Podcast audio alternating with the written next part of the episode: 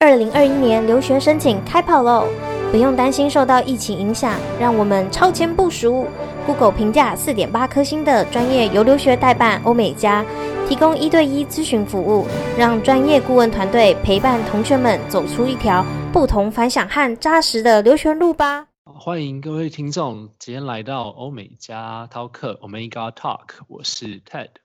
呃，今天最新的一集中，我们有幸邀请到。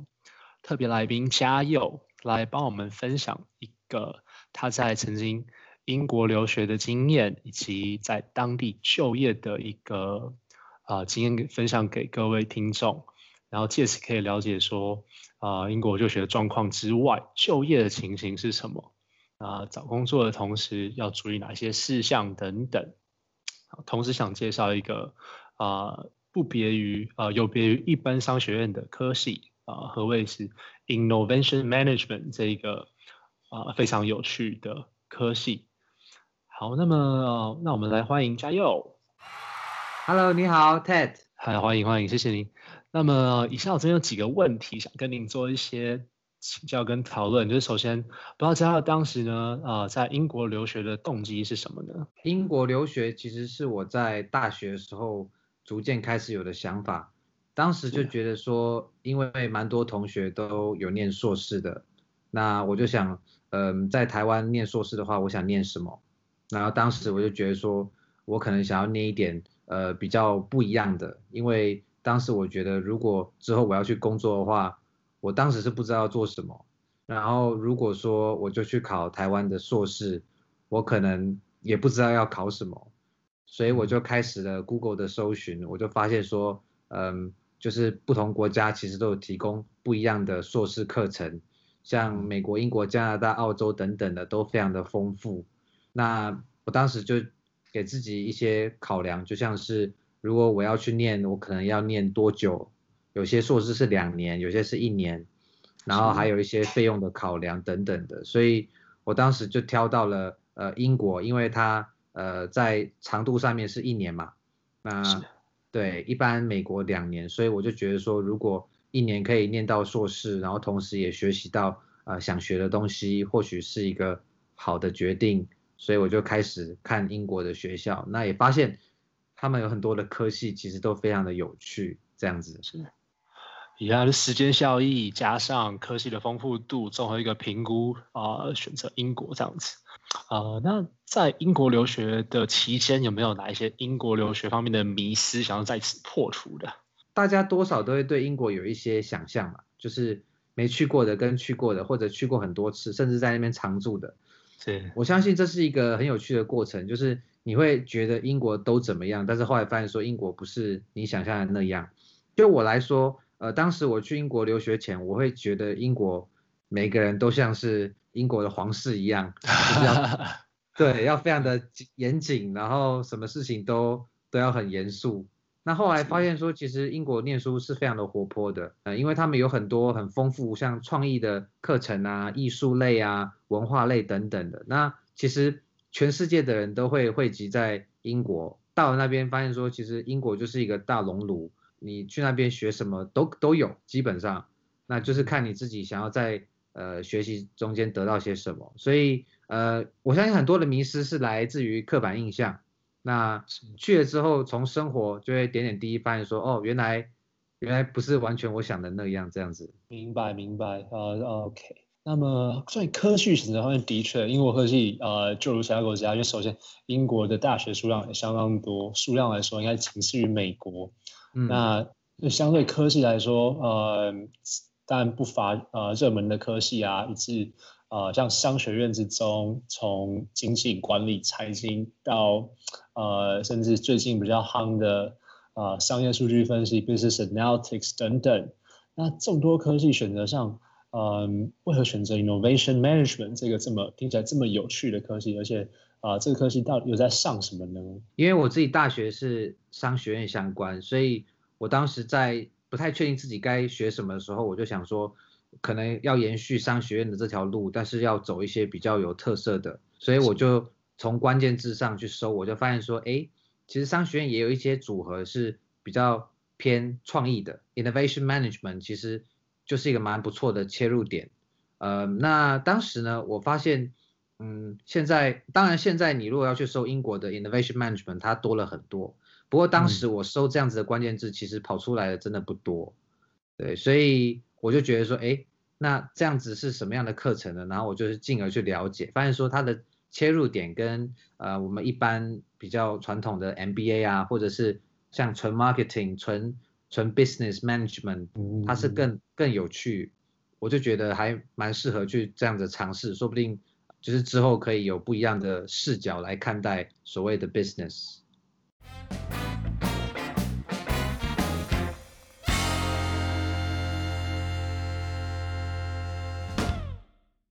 当时是还是几年前啊？呃，我念书是二零一三年。呃，哪一些是比较啊、呃，就在这个领域比较适合就读的呢？你说像是哪些学校有这样的课程吗？自我，然后就有没有比较，比如说比较推荐的啊，或者是嗯呃选校的时候该注意哪一些事项，比如说地点等等。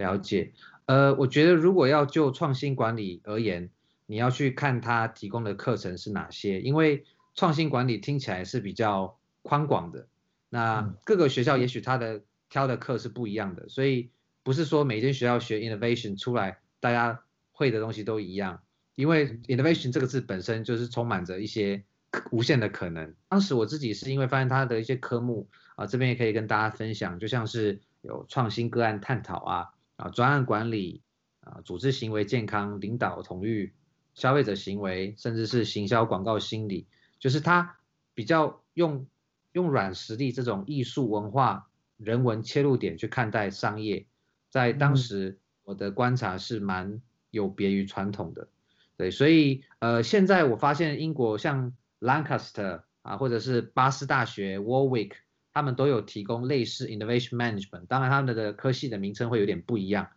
如果你要去注意这类，你可以搜关键字 Entrepreneurship，就是。对，就是企业家精神这类的字，你很有可能会得到他们的一些学校的内容。没有错，没有错。比如说课纲之中，我希望啊、呃，在创业的产业啊、呃，或者是啊、呃、某一项创意产业之中，比较想做多一点的学习。那呃，学子们就需要说仔细看他们的 curriculum 的规划上，然后做一个。没错，是明白明白。啊、呃，再来就是关于很多学生。很关心的，因为近去年开始呢，英国重启了已经呃暂停许久的所谓呃 PGWP Postgraduate Work Permit，那这相当吸引现在近期想要去英国留学的学生。那这样的签证其实就是所谓学后的一个工作签，可以让学生在呃就学之后可以有两年的时间在英国停留呃，一个是实习或者是工作。那啊，嘉佑当时的情形是呃呃，这个找工作的过程中，可以分享一下你当时的当时的经历吗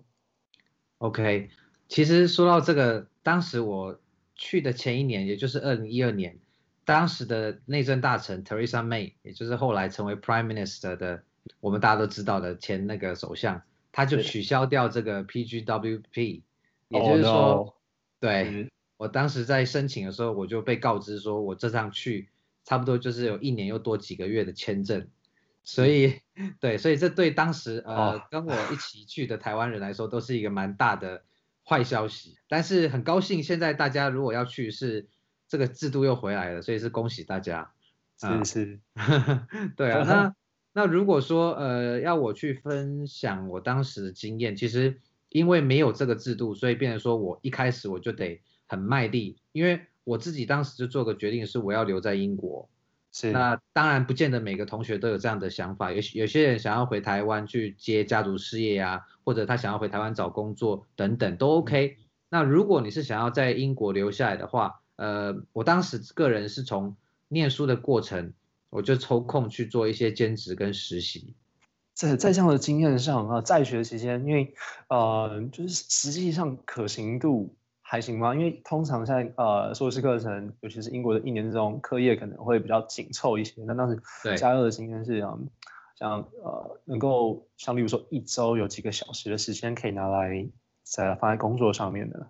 嗯，应该这样说，就是一一一年的硕士确实是很精要啊。那如果你可以分配时间，像是周末的时候，或者是哪一天下课，呃，比如说下午一两点之后就没课了，那你可以去穿插一些实习。呃，如果是实习的话，可能会比较难。不过兼职的话，我还蛮建议的，因为兼职的时间往往比较弹性。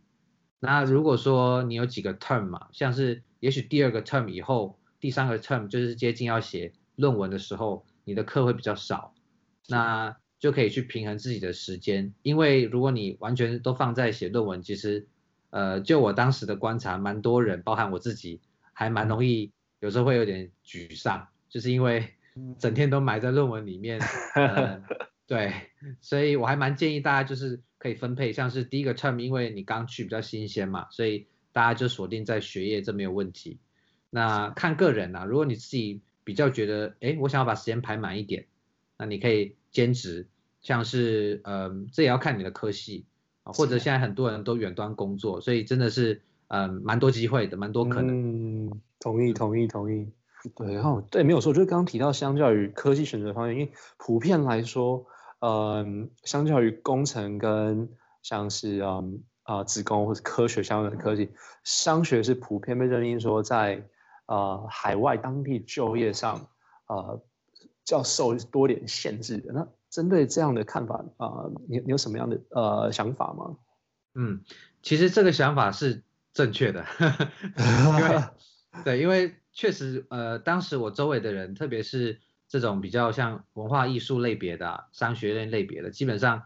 都留不太下来。呃，因为当时是因为需要工作签证，所以呃，我知道工程学系科学的，他们留下来的机会真的大很多，这个是事实。嗯、呃，不过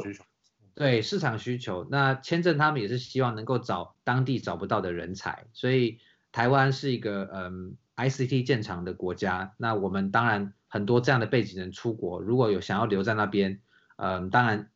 中奖的几率就蛮高的。那商学院也不是说这样就不可能，呃，如果你是走 analytics，刚刚你提到像这种数据分析的，那机会还是会比较大，因为毕竟它又是有比较多专业的成分在里面。那如果是纯商学呢，呃，有可能，不过你的策略可能就要更积极一点，像是多做点实习。啊，多兼职，然后多去看有没有哪些行业有一些特别的需求，然后在中间找到自己可能可以呃贡献的地方。那当然这个会来的比较难一点，因为商学院毕竟是呃老板要认定你是可以呃留下来，因为他在当地如果找他轻易的就找到一个可以来从商的，那他就不需要去找个外国人。嗯，没有错，没有错。对，然后他当然还要付一笔呃，算是费用吧，就是你申请签证也不是每间企业都有资格，它是有一些名额限制的。是，对。OK，哇，那这样听起来啊啊、呃呃，可以给我们像学商啊、学人文类的同学们一点鼓励吗？就像是啊、哦呃，那其实当时您还是还是很顺利的，能够找到一个像在学前啊，或者是学后。都顺利的找到工作，那么，呃，请问当时您的做法有没有什么样的像找这些工作啊，该怎么找？然后，呃，找工工作的过程中该注意哪一些事项呢？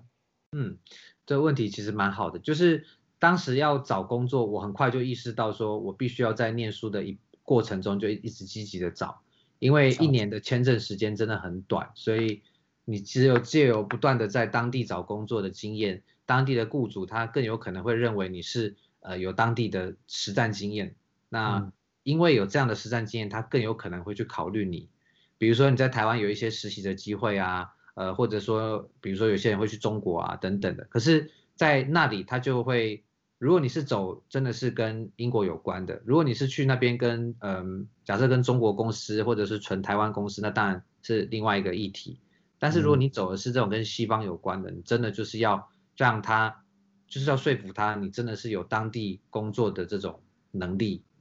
那当然要鼓励的话，就是说你必须英语要一个程度以上，因为他跟你沟通，他不会因为你是外国人就觉得呃你的英语可以就是差一点。特别是在商学院是很注重沟通的，你必须要比如说遇到客户，你要去说服他，或者说你要跟他去谈一些事情，那些都是用当地的语言，也就是英文。那如果你是有这样子的，是这方面的这种想要找这方面工作，你英文就要很好，然后你要很算是很很有技巧，因为在当地竞争的不只是台湾人而已。如果说我们有国语这个优势的话，其实会有很多中国人、香港人等等，甚至是海外的华侨。都会跟我们一起竞争。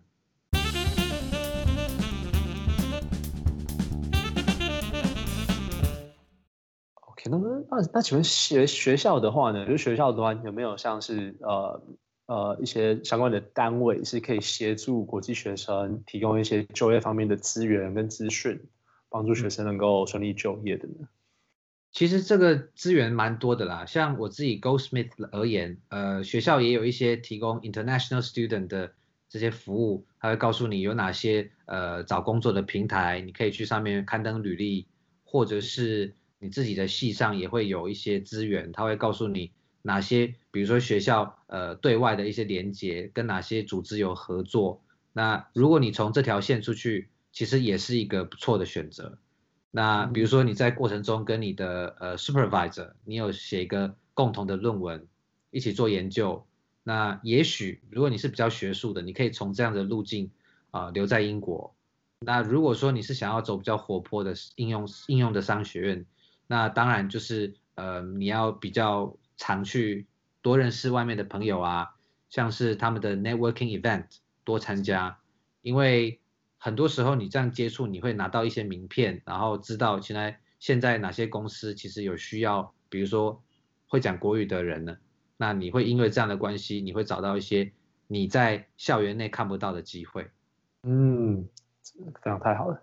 那呃，那像关于企业间的啊、呃，当地企业间的像 career fair 啊，一些职场方面的企业来校招生啊。呃呃，找搜寻人才的方面的这个活动，大概大概频率是多长的？嗯，当时其实我的印象是，就我自己经验是蛮蛮少的。那也许是因为，嗯，我的学校的风格它是比较偏向艺术设计、人文等等的，嗯，所以他们比较，嗯，如果说是我我的我的想象是，可能很多比较知名的。传统大学他们会比较有这样子的这些 fair，就是他可以很大量的去接触一大堆公司。那所以我觉得就是这种情况，你也可以多呃，比如说在英国，你可以多认识其他学校的台湾人，那也可以问他们说有没有什么 fair，哦。对，你可以经由他们办 fair，一般他应该不会只限制自己学校的学生，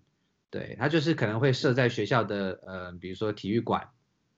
然后你可以就也一起过去这样。嗯，我觉得这个都可以问，嗯、对，这些都可以问学校的那个算是帮助国际学生的那个 center，他都会告诉你什么时候有。只是，嗯，我猜啦，就是这类的企业可能都比较大，所以，嗯，也许走这样的方式是一条路，但是如果你是想要走另外一种方式，就是有些像中型的企业、小型的公司，它不见得都会跟学校有配合，